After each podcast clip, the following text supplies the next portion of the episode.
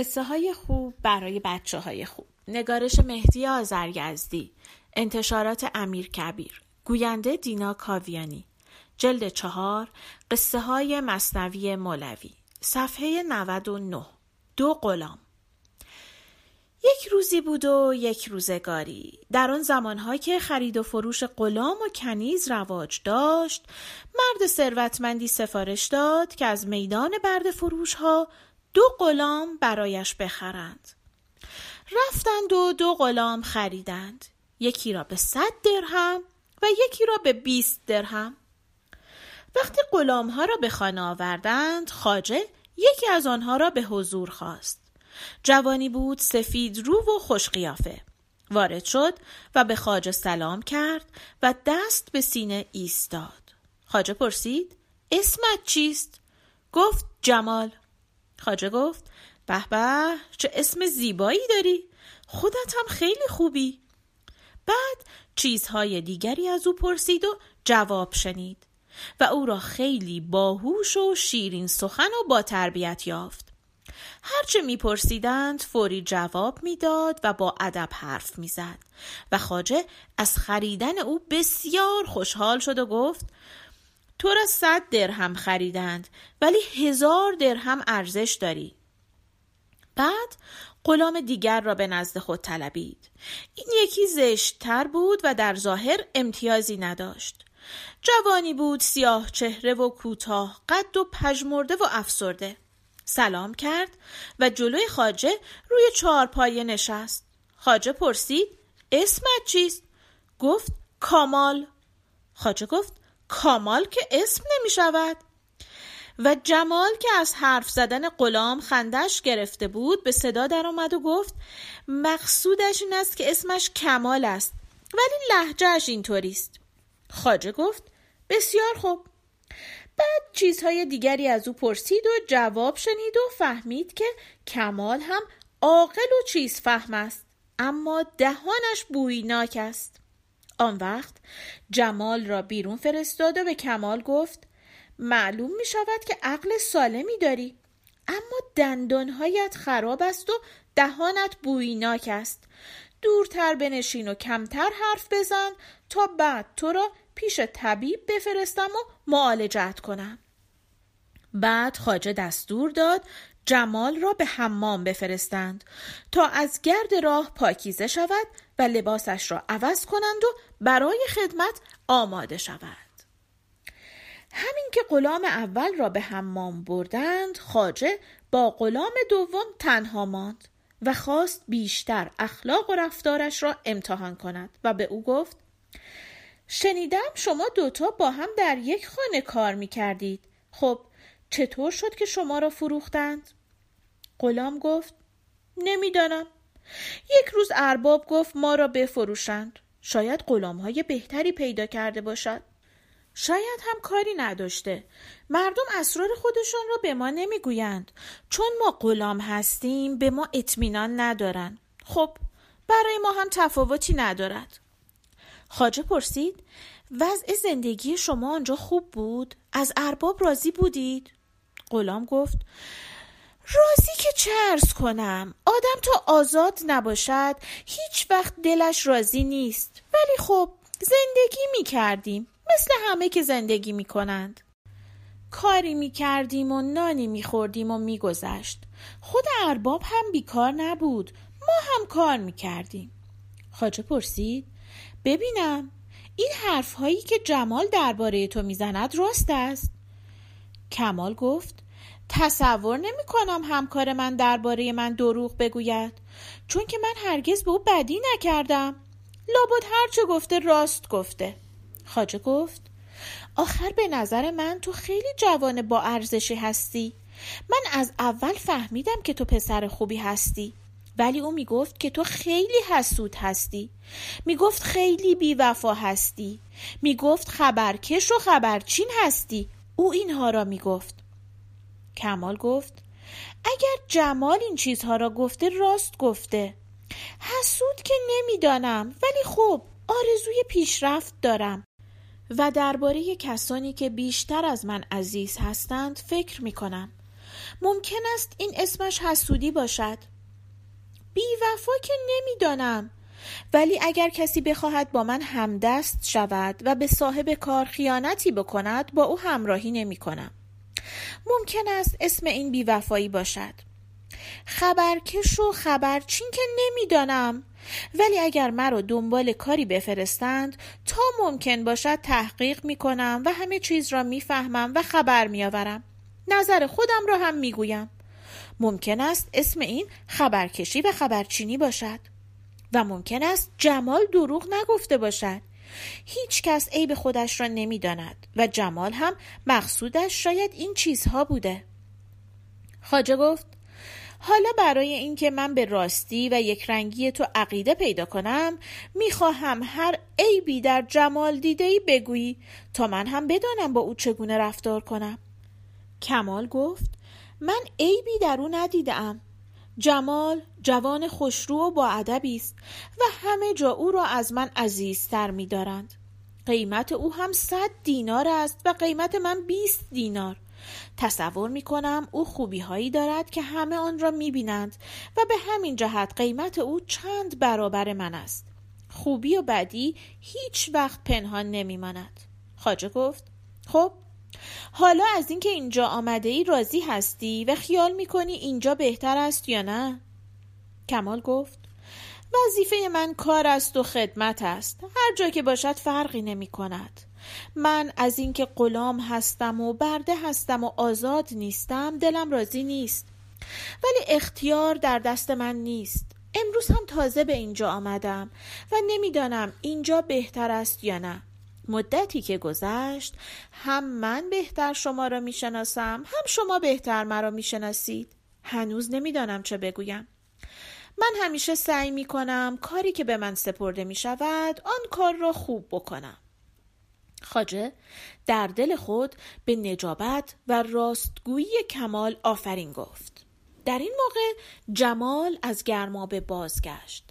ارباب کمال را به همراه پیرمرد خدمتکار خود پیش طبیب فرستاد. آن وقت شروع کرد از جمال هم بیشتر امتحان کند. و از او هم همین چیزها را پرسید و گفت شنیدم شما دوتا با هم در یک خانه کار می کردید خب چطور شد که شما را فروختند؟ جمال گفت من هیچ تقصیری نداشتم. از بس کمال تنبلی کرد و زبان درازی کرد. ارباب از من هم بدش آمد و گفت که چون ما دوتا با هم زندگی کرده ایم هر دو را بفروشند. ولی تصور نمی کنم دیگر غلامی بهتر از من گیرش بیاید خاجه گفت وضع زندگی شما آنجا چطور بود؟ از ارباب راضی بودید؟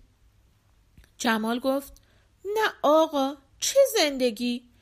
آنجا مثل سگ جان میکندیم و ارباب باز هم از ما ایراد می‌گرفت چند بار هم کمال گفت بیا پول ارباب را برداریم و فرار کنیم ولی من گفتم اینطور بد است.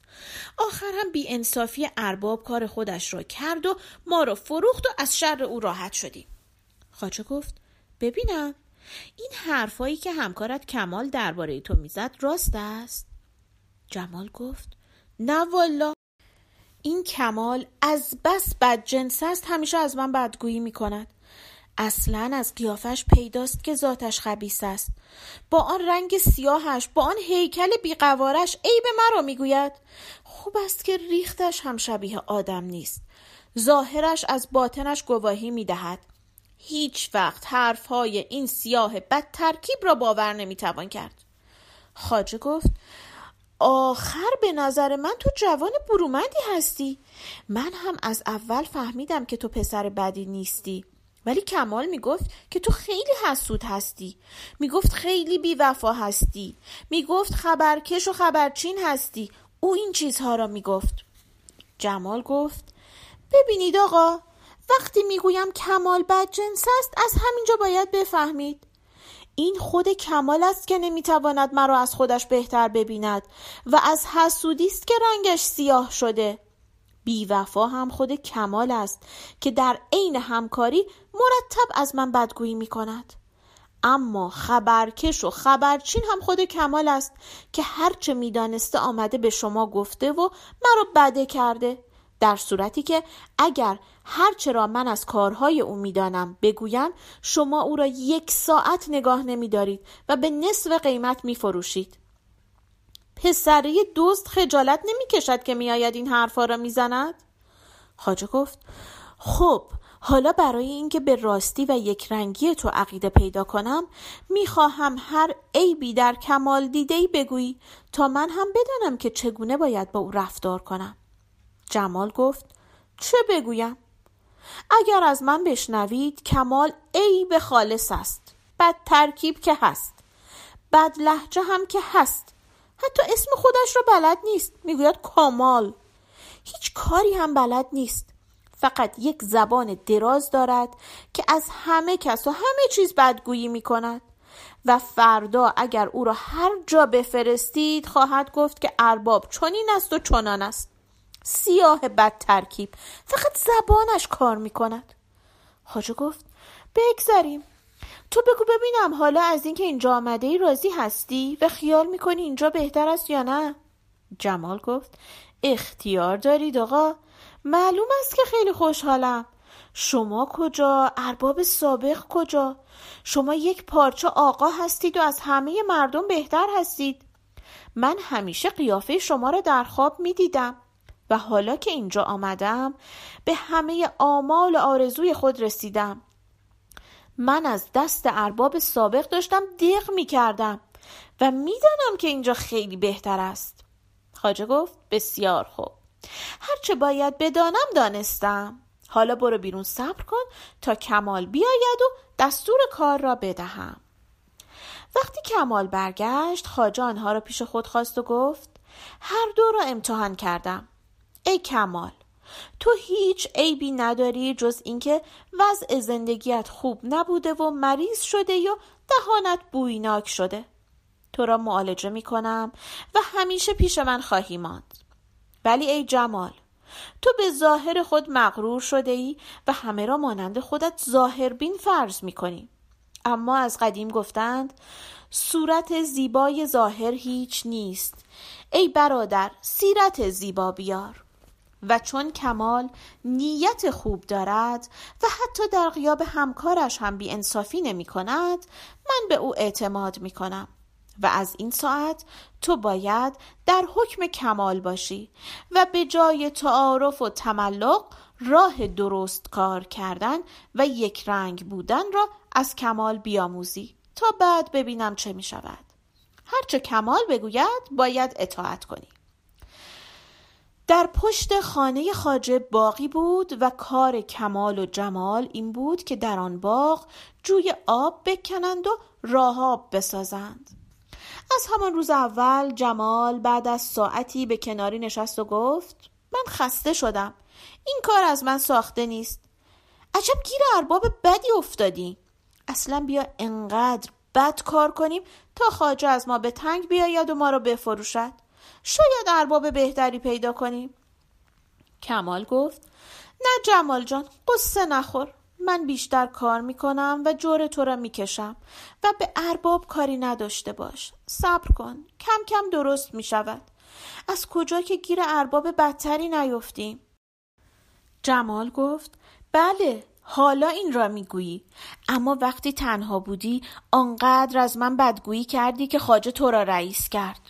کمال گفت نه دوست عزیز این گمان را نداشته باش و اگر می‌خواهی بدانی چه گفتم حاضرم تمام حرفهای خاجه و خودم را شرح بدهم و کمال سؤالهای خاجه و جوابهای خود را شرح داد و بعد گفت حالا تو هم بگو که درباره من چه گفتی؟ وقتی جمال دانست که حرفهای خاجه با هر دو یک جور بوده و کمال درباره او حرف بدی نزده رنگش از شرمندگی سرخ شد و گفت من نمی‌توانم بگویم. من وقتی خاجه گفت تو درباره من بدگویی کرده ای باور کردم و سعی کردم خودم را خوبتر نشان بدهم. و حالا می‌دانم که حرفهای خاجه برای امتحان بوده و من امتحان بدی دادم و تو هنوز هم جور من رو می‌کشی. این است که قبول دارم بزرگی به تو میبرزد. و این بود تا زمانی که خاجه قصد سفر کرد. و چون از حال آنها قافل نبود جمال را به دویست درهم فروخت ولی برای کمال مشتری پیدا نشد. خاجه هم کمال را در راه خدا آزاد کرد و بعد او را به فرزندی پذیرفت و پدر و پسر با هم به سفر رفتند و قصه تمام شد.